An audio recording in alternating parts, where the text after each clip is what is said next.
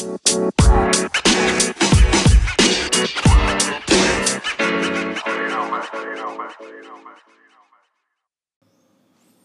semuanya, welcome back to my podcast, Under Sofyan Podcast. Terima kasih buat teman-teman yang udah tetap follow dan share podcast ini. Um, seperti biasa, gue kali ini bakal bahas tetap tentang Juventus ya. Uh, gimana nih dua minggu kalian di 2021? Menyenangkan? Oke, okay, biasa-biasa, menyedihkan, atau gimana? Nah, buat Juventus, um, awal tahun 2021 ini nano-nano ya, campur gitu. Kalau dari segi performance kita tuh lagi lagi hebat banget lah. Uh, as I said gitu uh, di podcast sebelumnya yang paling yang paling apa? Yang paling membahagiakan adalah di di awal musim pemain ini lengkap nih, nggak ada yang kena cedera gitu-gitu kan, aman. Uh, walaupun eventually ya akhirnya kita lihat ada beberapa yang yang kejadian lah gitu. Jadi di tiga pertandingan perdana di Serie A musim ini 2021 di tahun 2021 ini Juventus menang tiga kali berturut-turut. Juventus lawan Udinese 4-1, Milan lawan Juventus 1-3, kemudian Juventus Sassuolo 3-1. Uh, menyenangkan melihat Juventus bisa menang dengan uh, angka cukup besar gitu, bukan cuma sekitar 1-0 atau 2-0 atau 2-1 gitu ya uh, di angka 3 dan angka 4 gol yang berhasil kita sarangkan ke gawang lawan. Well, Pirlo somehow berhasil membuat pemainnya mengerti apa yang dia mau. Jadi secara strategi sih menurut gue nggak nggak ada perubahan ya, tapi lebih kayak strategi ataupun taktik yang yang di digadang-gadang ataupun dibahas Pirlo di di tesisnya tuh uh, efektif dan efisien uh, terjadi di lapangan gitu. Juventus banyak banget membuat uh, peluang high number of chancesnya uh, tinggi terus individual individual skillsnya juga efektif dengan long shot dan counter attack yang yang sangat mumpuni gitu apalagi finishing kita juga sangat baik gitu. Bisa dilihat uh, misal pertandingan khususnya Milan lawan Juventus um, ketika Kiesa dan Dybala itu mencetak gol itu bener-bener kayak ya lo bisa lihat kita emang punya pemain yang skillnya tuh gokil gitu. Umpannya Dybala ke ke Kiesa tuh nggak semua pemain bisa ngelakuin itu. Terus finishingnya Kiesa juga di gol kedua itu bener-bener kayak ya ya Kiesa talented gitu untuk bisa bisa ngolin kayak gitu Uh, juga ke, ke apa ya poin plus kita kan memang dari awal musim kita punya pemain yang kedalaman squad lah. Memang nggak dari segi jumlah, dari segi jumlah mungkin kedalaman squad kita nggak gitu besar, tapi dari segi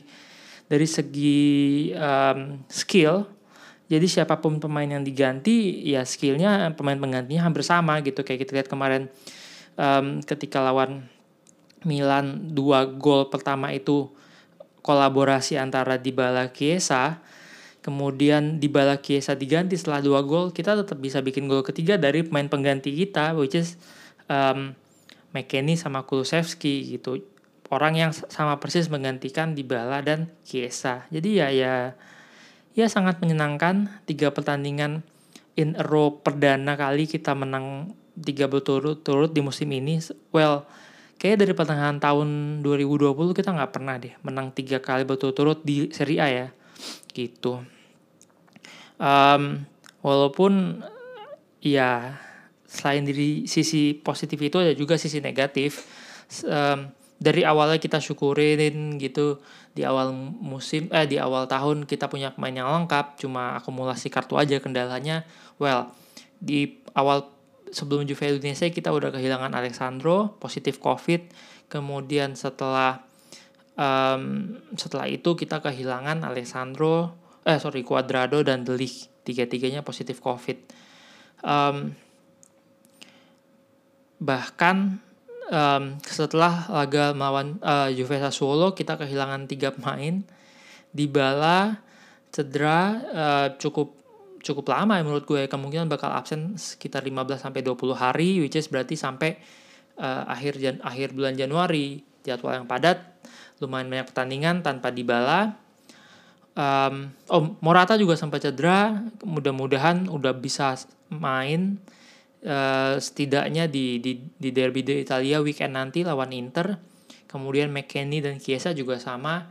Cedera setelah lawan Sassuolo um, dipantau day by day. Mudah-mudahan dua-duanya juga udah bisa uh, tampil di derby Italia weekend nanti. Um, kalau soal individual error ya tetap ada sih khususnya dari Capitano LB19 Bonucci walaupun tidak bisa disalahkan juga orang per orang karena bagaimanapun sepak bola ini kan permainan tim um, ya satu hal juga dari tiga pertandingan ini nggak ada satupun yang kita clean sheet jadi semuanya kita kebobolan uh, satu gol ya masing-masing pertandingan um, yang paling menyenangkan dari tiga pertandingan ini adalah lihat golnya uh, Danilo. Gue apa ya? Danilo tuh bener-bener kayak musim lalu tuh semua mungkin banyak banget yang expect udahlah kita lepas aja dan Danilo nih kita jual aja jelek nggak bagus gitu ternyata musim ini gokil sih menurut gue dari um, pertandingan Serie A aja dari 16 pertandingan so far um, Danilo tuh menurut gue pemain paling konsisten. Uh, kalau kita lihat statistiknya, um, menit bermainnya Danilo tuh termasuk yang uh, paling tinggi di um, Juventus di Serie A musim ini. Jadi Danilo itu sudah main 1307 menit di Serie A musim ini. Di bawahnya Bonucci, kemudian yang ketiga adalah uh, Cristiano Ronaldo, kemudian uh, Zesny, dan yang kelima tuh Bentakur. Hmm, dan well uh, Juve Sassuolo kemarin juga menjadi gol uh, Ronaldo bikin gol ke-15 di Serie A dan Danilo jadi pemain Juventus ke-10 yang mencetak gol di musim ini. Jadi di, mencetak uh, jadi pemain Juventus yang mencetak gol di Serie A musim ini nomor satu itu Ronaldo dengan 15 gol, kedua Morata 4 gol, Chiesa 4 gol, Kulusevski 3 gol, Bonucci 2 gol, Dybala 2 gol, McKennie 2 gol, Ramsey 1 gol, Rabiot 1 gol, dan Danilo terakhir kemarin 1 gol yang amat sangat cantik. Nah, kalau dari assist, umpan gitu, di Serie A, paling banyak itu Morata, 5 umpan. Ramsey 3, 3 assist, kemudian Danilo juga 3 assist, bersama dengan Chiesa dan Cuadrado juga masing-masing 3 assist. Jadi bisa dibilang so far menurut gue pemain terbaik Juventus musim ini Danilo gitu paling konsisten lah minimal paling konsisten kalau kalau terbaik um, well debatable lo bisa inilah tapi kalau dari segi konsistensi gue bilang Danilo gitu Juventus sekarang ada di posisi 4 um, dengan jumlah poin 33. Di atasnya ada Roma dengan 34, Inter 37, uh, Milan dengan 40 poin dan Juventus masih ada tabungan uh, satu games ya melawan Napoli. Um, so far kita udah ngegolin itu 4 uh, 35 kali which is nomor nomor 5 terbanyak di liga di paling paling banyak golnya itu Inter 43 gol, kemudian Atlanta 40 gol, AC Milan 37 gol, Roma 37 gol juga dan Juventus 35 gol. Ya nggak gitu produktif tapi dari segi pertahanan kita yang terbaik. Juventus itu baru kebobolan 16 kali bersama dengan Napoli juga 16 kali. Kita dan Napoli sama-sama masih main 16 kali sih gitu. Terus ada Verona yang dari 17 kali main sama kayak kita juga baru kebobolan 16 kali. Jadi Verona ini sekarang emang lagi lagi hits juga ya goalkeepernya gitu. Um, berhasil cuma kebobolan uh, eh, 16 kali gitu. Um, Juventus sendiri malam ini 12 uh, 13 Januari bakal ngelawan Genoa di Coppa Italia Kemudian di weekend nanti kita bakal ketemu Inter, juga bakal ketemu um, Super Copa minggu depan lawan Napoli. Jadi dua pertandingan atau tiga pertandingan ke depan inilah yang di, di tiga pertandingan ke depan di tiga turnamen berbeda. Jadi Juve Genoa uh, kalau mau lolos ini pertandingan adalah babak 16 besar. Jadi kalau kita mau lolos ke babak berikutnya kita mesti menang lawan Genoa, cuma satu leg soalnya. Um, kemudian di weekend nanti Derby Italia kalau kita kita harus menang lah untuk meneruskan uh, tren positif di awal tahun 2021 ini gitu. Sebelum kita masuk ke final Supercoppa Italiana uh, lawan Napoli tanggal 20 nanti yang harapan gue jadi uh, trofi perdananya Pirlo. Jadi uh, ya dengan tren positif ini dengan trofi yang nanti dimenangkan misalnya bener-bener bakal ngangkat mental tim dan mental Pirlo sendiri gitu. Dan mudah-mudahan juga mengurangi kritik yang masuk ya. Jadi kayak kalau lo udah pernah dengar soal Pirlo out dan lain-lain yang ya meremehkan Juventus lah musim ini gitu. Hey, we are coming back.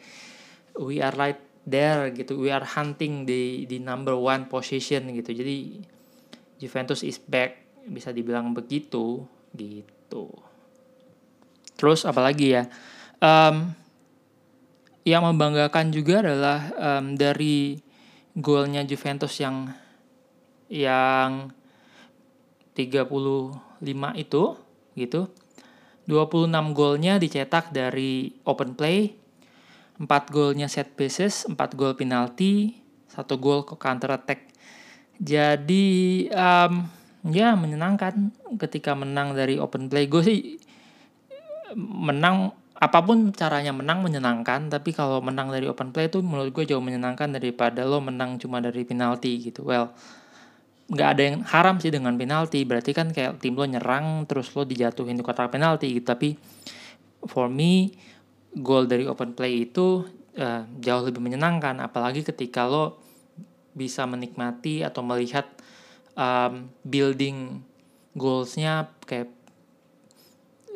padu padan pemain lo gitu saling berumpan sampai berujung gol dengan apalagi golnya indah tuh lebih memuaskan aja kayak lo bangun jam 2 pagi atau jam 3 pagi gitu nonton nonton pertandingan terus golnya banyak golnya bagus golnya indah kan.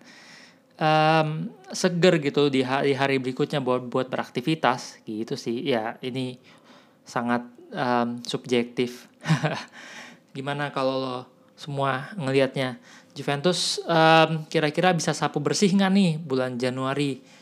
Kalau kita bisa sapu bersih um, kita bakal lebih enak di bulan depan karena bulan depan bakal ada Champions League jadi fokusnya bisa lebih bisa lebih terbantu lah um, dengan po dengan poin yang sudah dikumpulkan di bulan Januari ini melawan tim-tim Serie A gitu. So sekian dari gue, makasih sudah mendengarkan. Um, seperti biasa kalau ada yang mau di komentarin, ada yang mau dibahas, tanya aja langsung, mention aja ke Twitter, Instagram gue at Sofian. Lagi lagi terima kasih sudah mendengarkan. Jangan lupa terus follow dan share juga. Forza Juve. Ciao.